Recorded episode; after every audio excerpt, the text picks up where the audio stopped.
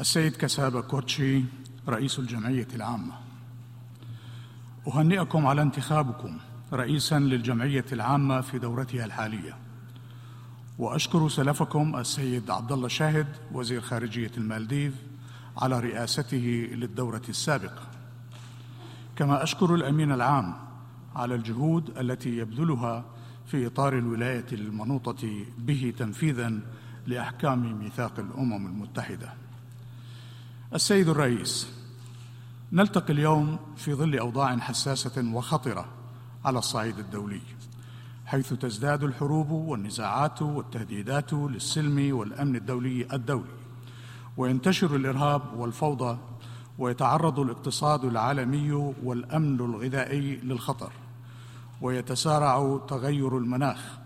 واللافت أن كل ذلك يأتي نتيجة لإصرار بعض الدول على فرض هيمنتها على الدول الأخرى والاستيلاء على مواردها وثرواتها والسعي لتحقيق أجنداتها الضيقة بما في ذلك عبر الاستثمار في الإرهاب وفرض الحصار الاقتصادي واستخدام الأسلحة الفتاكة ضاربة بعرض الحائط كل ما أجمعت عليه البشرية من قوانين وأعراف دولية.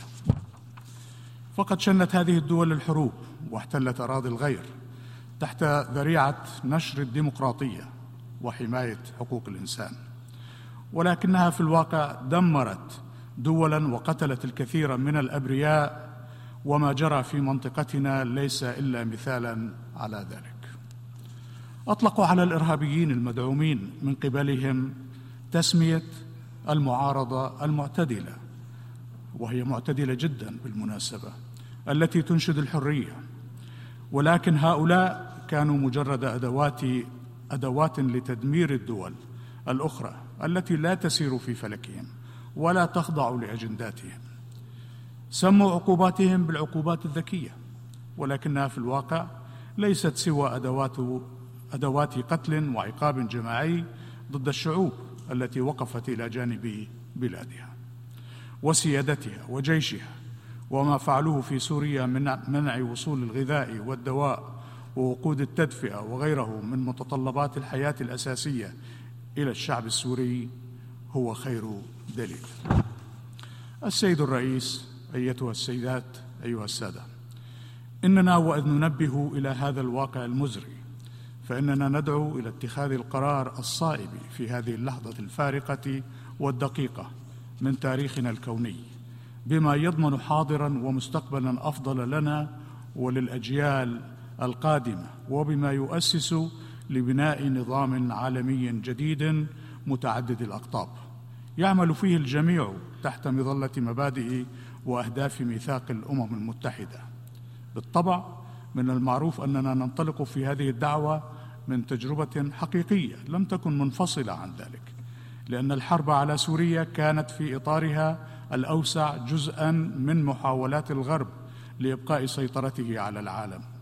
ورغم أن هذه الحرب قد فشلت في تحقيق أهدافها بما في ذلك في كسر إرادة سوريا وعزلها عن محيطها وعن العالم لكننا لا ننكر أنها خلقت تجربة مريرة وباهظة الثمن على السوريين الذين عاشوا على مدى أكثر من عشر سنوات تحت وحشية إرهاب منظم ترعاه حكومات معروفة وتحت نير احتلال وتدخل عسكري غير مشروع وتحت لا إنسانية حصار اقتصادي وإجراءات قسرية احاديه الجانب. لا ترحم أبدا. السيد الرئيس في الوقت الذي كنا نأمل فيه تحقيق السلام والاستقرار في منطقتنا شهدنا مزيدا من الممارسات الإسرائيلية التي دفعت المنطقة إلى مستويات غير مسبوقة من التوتر وعدم الاستقرار. وذلك سواء من خلال ارتكابها المجازر وتصعيد عدوانها العسكري على الأراضي الفلسطينية وقتل المدنيين أو من خلال الاستمرار في سياسات الاستيطان والتهويد والحصار والاعتقال التعسفي والتهجير القسري والتمييز العنصري. إن ممارسات إسرائيل تشكل جرائم لم يعد من المقبول الاستمرار في الإفلات من العقاب عليها.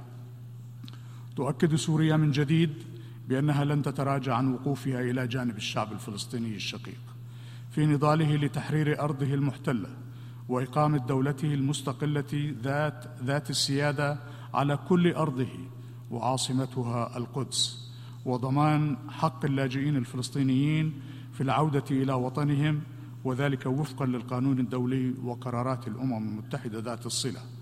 إن سوريا تدعم قرار فلسطين في الحصول على العضوية الكاملة في الأمم المتحدة التي طال انتظارها وتدعو إلى عدم عرقلة قبول هذه العضوية من قبل بعض أعضاء مجلس الأمن. السيد الرئيس تمارس إسرائيل منذ احتلالها الجولان السوري في العام 1967 وحتى الآن أبشع أشكال الانتهاكات الجسيمة والممنهجة لقانون حقوق الإنسان والقانون الدولي الإنساني. بما في ذلك بناء المزيد من المستوطنات وتغيير التكوين الديمغرافي والهيكل المؤسساتي خاصة من خلال محاولات فرض الجنسية الإسرائيلية ووثائق الملكية الإسرائيلية على أبناء الجولان قسرا هذا ناهيك عن نهب موارد الجولان الطبيعية ودفن النفايات النووية في أراضيه والاستيلاء على الأراضي لإقامة توربينات هوائية ضخمة وغير ذلك من الانتهاكات الموثقة. لقد أضافت إسرائيل فصلا جديدا إلى هذا السجل الأسود تمثل بدعمها للتنظيمات الإرهابية وعلى رأسها جبهة النصره التابعة لتنظيم القاعدة وداعش وقيامها بشن اعتداءات متكررة على الأراضي السورية. نعم دعمت إسرائيل داعش وجبهة النصرة. لا سيما استهداف المرافق المدنية بشكل ممنهج ومتعمد بما في ذلك الموانئ والمطارات المدنية مما يهدد السلم والأمن في المنطقة والعالم ويعرض للخطر أرواح المدنيين وسلامة الطيران المدني في سوريا والمنطقة. إن قادة إسرائيل الذين ارتكبوا جرائم حرب وجرائم ضد الإنسانية بحق الفلسطينيين والسوريين على السواء لا يحق لهم اعتلاء المنابر الدولية للتشدق بالحرص على أرواح المدنيين وحقوق الإنسان. إن سوريا وقت تشير إلى أن استمرار الدعم أو الصمت عن مثل هذه الممارسات الإسرائيلية من قبل بعض الدول التي تنصب نفسها حامية للقانون الدولي الإنساني ولقانون حقوق الإنسان يجعلها متواطئة مع هذه الجرائم ويظهر مدى ازدواجية المعايير التي تمارسها. وإن سوريا تؤكد أنها ستمارس حقها المشروع في الدفاع عن أرضها وشعبها بكل الوسائل اللازمة وفي ضمان مساءلة سلطات الاحتلال الإسرائيلي على هذه الجرائم. إن الجولان السوري المحتل باق في قلب في قلب كل سوري. وحقنا باستعادته كاملا حتى خط الرابع من حزيران لعام 1967 هو حق ثابت لا يخضع للمساومة أو للضغوط ولا يسقط بالتقادم. وهو مكفول بموجب القانون الدولي وقرارات الأمم المتحدة ذات الصلة وخاصة قرار مجلس الأمن رقم 497 لعام 1981 السيد الرئيس السيدات والسادة إن أي وجود إن أي وجود عسكري غير شرعي على الأراضي السورية هو مخالف للقانون الدولي ولميثاق الأمم المتحدة ويجب أن ينتهي فورا دون قيد أو شرط. كما أن محاربة الإرهاب بمختلف أشكاله وتفرعاته والقضاء عليه بشكل نهائي لا يمكن أن يتم إلا بالتعاون والتنسيق مع الدولة السورية وفي إطار احترام سيادتها واستقلالها ووحدتها وسلامة أراضيها. فمحاربة الإرهاب لا تتم عبر تحالف دولي غير شرعي ينتهك سيادة الدول. ويدمر المدن والقرى ويرتكب المجازر بحق المدنيين. ويسرق الثروات الوطنية ويدعم الميليشيات الانفصالية كما أنها لا تتم عبر احتلال أراضي الغير وسياسات التهجير القسري والتغيير الديموغرافي ولا بالسعي لإنشاء ما تسمى منطقة آمنة والتعاون مع الإرهابيين أنفسهم أو بممارسة العقاب الجماعي من خلال قطع المياه عن المدنيين. أما الميليشيات الانفصالية التي ما زالت تعيش تحت تأثير الأوهام التي ينسجها رعاتها فعليها أن تعي الواقع وأن تتراجع عن التعويل على المحتل الأجنبي فمن لا يقف إلى جانب وطنه لا وطن له. السيد الرئيس والسيدات والسادة لقد انتهجت الدولة السورية منذ بداية الأزمة في العام 2011 خيار التسويات والمصالحات الوطنية المحلية كطريق لإعادة الأوضاع إلى طبيعتها في مختلف ربوع الوطن وتعزيز, الحر... وتعزيز الوحدة الوطنية وتماسك المجتمع السوري. وضمن هذا النهج الجامع نفسه تتم تم إصدار 21 مرسوم عفو عام كان آخرها المرسوم التشريعي رقم سبعة لعام 2022 الذي أصدره السيد الرئيس بشار الأسد رئيس الجمهورية العربية السورية والذي منح بموجبه عفوا عاما عن الجرائم الإرهابية المرتكبة من قبل السوريين. عدا تلك الجرائم التي أفضت بطبيعته آه، عدا عن تلك الجرائم التي أفضت إلى موت إنسان. إن هذا العفو يكتسي أهمية استثنائية بطبيعته القانونية والاجتماعية والسياسية. فهو يعكس مرحلة متقدمة في إطار إرادة وجهود الدولة السورية المستمرة لترسيخ المصالحة الوطنية والوئام الاجتماعي وتحقيق الاستقرار بشكل مستدام. وستتابع الدولة السورية جهودها وفقا لهذا النهج الذي أثبت فعاليته على أرض الواقع والذي أدى إلى عودة الكثير من السوريين إلى ممارسة حياتهم الطبيعية كغيرهم من باقي السوريين. بالرغم من كل الظروف الصعبة التي مرت بها سوريا فقد حرصت على إجراء استحقاقاتها الدستورية في موعدها حيث شهدت سوريا قبل عدة أيام قبل مجيئنا إلى نيويورك انتخابات ديمقراطية للمجالس المحلية ترشح لها تسعة وخمسون ألف مرشح تنافسوا على تسعة عشر وستة وثمانين ألف مقعد مما يعكس اتساع المشاركة الشعبية الديمقراطية وتعزيز اللامركزية وتعميق الإدارة المحلية في كل قرية ومدينة ومنطقة ومحافظة في سوريا. السيد الرئيس بالتوازي مع ذلك تعاملت سوريا بإيجابية مع الجهود والمبادرات التي قدمت في إطار المسار السياسي. وفي هذا الصدد تجدد سوريا دعمها للاجتماعات التي تعقد بصيغة أستانا. كما ترحب بنتائج قمة طهران التي عقدت في التاسع عشر. من تموز لعام 2022 والتي تم التأكيد فيها على الالتزام بسيادة سوريا واستقلالها ووحدتها وسلامة أراضيها. وكذلك التأكيد على الوقوف ضد المخططات الانفصالية وعلى القضاء النهائي على المجموعات الإرهابية. ولكن للأسف سيبقى كل ذلك حبرا على ورق إذا استمرت تركيا بعدم الالتزام بهذه النتائج قولا وفعلا وبعدم تنفيذها لمخرجات أستانا السابقة. من جهة أخرى تعيد سوريا الإشارة إلى اهتمامها بعمل اللجنة الدستورية التي تم الاتفاق على تشكيلها في مؤتمر الحوار الوطني الذي عقد في سوتشي عام 2018 وتؤكد على ضرورة أن يحافظ المبعوث الخاص إلى سوريا على دوره كميسر للحوار السوري السوري وبملكية وقيادة سورية وذلك وفقا للولاية الممنوحة له. السيد الرئيس السيدات والسادة من المعروف لكم أن سوريا كانت قبل بدء الحرب الإرهابية التي شنت عليها في العام 2011 من أكثر بلدان العالم أمنا واستقرارا وازدهارا وكانت تحقق اكتفاء ذاتيا وتؤمن متطلبات الحياة الأساسية لشعبها بشكل قل نظيره في المنطقة سواء في القطاع التعليمي أو الصحي أو الخدمي أو المعيشي. ولكن هذه الحرب الظالمة غيرت هذا الوضع. لا بل شهدنا أزمة إنسانية لا يستهان بها. ولكن السؤال المهم هنا هو ما السبب في ذلك؟ طبعا بات الجواب واضحا. إن السبب الأساسي في ذلك هو الإرهاب. ثم الإجراءات القسرية أو حادية الجانب التي فرضتها الدول الغربية وسرقة ثروات الشعب السوري.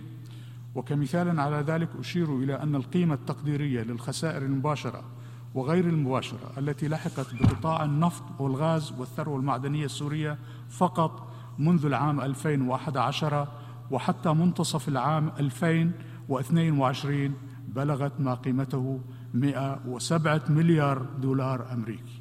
107 مليار دولار أمريكي. وسنطالب بالتعويض عن هذه الخسائر لأن عالم اليوم لا يجب أن يكون عالم الوحوش بل عالم الأمن والاستقرار والسلام.